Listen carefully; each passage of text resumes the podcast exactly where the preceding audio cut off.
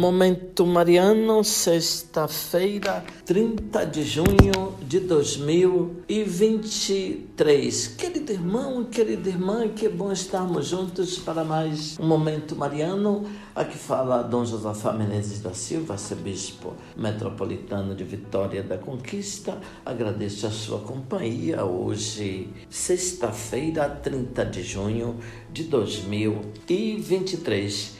Querido irmão, querida irmã, então hoje nós celebramos os protomártires da Igreja de Roma. São os mártires que sofreram a primeira perseguição contra a Igreja desencadeada pelo imperador Nero depois do incêndio da cidade de Roma no ano 64. Todos foram martirizados, portanto, com atrozes tormentos. Lemos um trecho da carta aos Coríntios de São Clemente I, Papa, século I.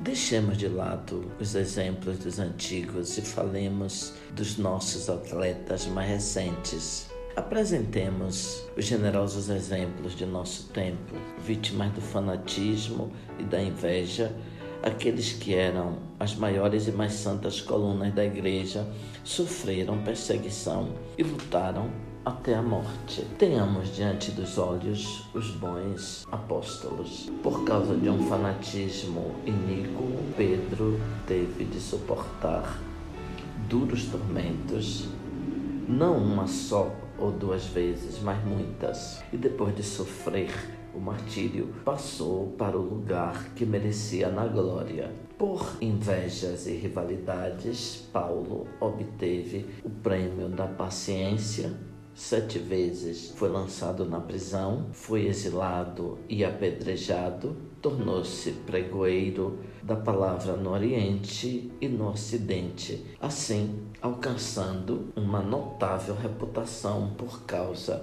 de sua fé.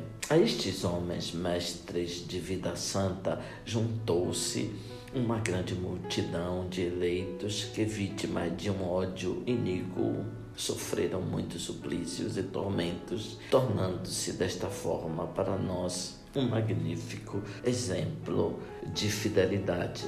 Vítimas do mesmo ódio, mulheres foram perseguidas como Denaides e Diceia, suportando graves e terríveis torturas, correram até o fim a difícil corrida da fé e, mesmo sendo fracas de corpo, receberam o nobre prêmio da vitória.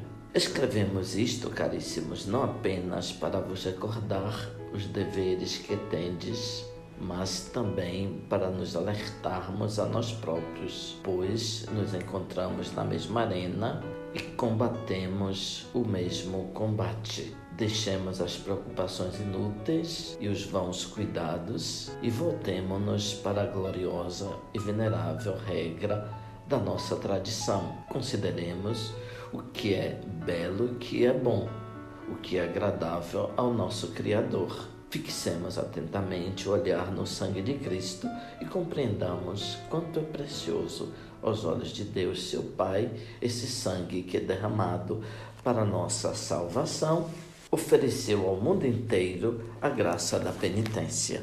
Abençoe-vos, Deus Todo-Poderoso, Pai, Filho, Espírito Santo. Amém. Ouvinte, louvado seja nosso Senhor Jesus Cristo, para sempre seja louvado.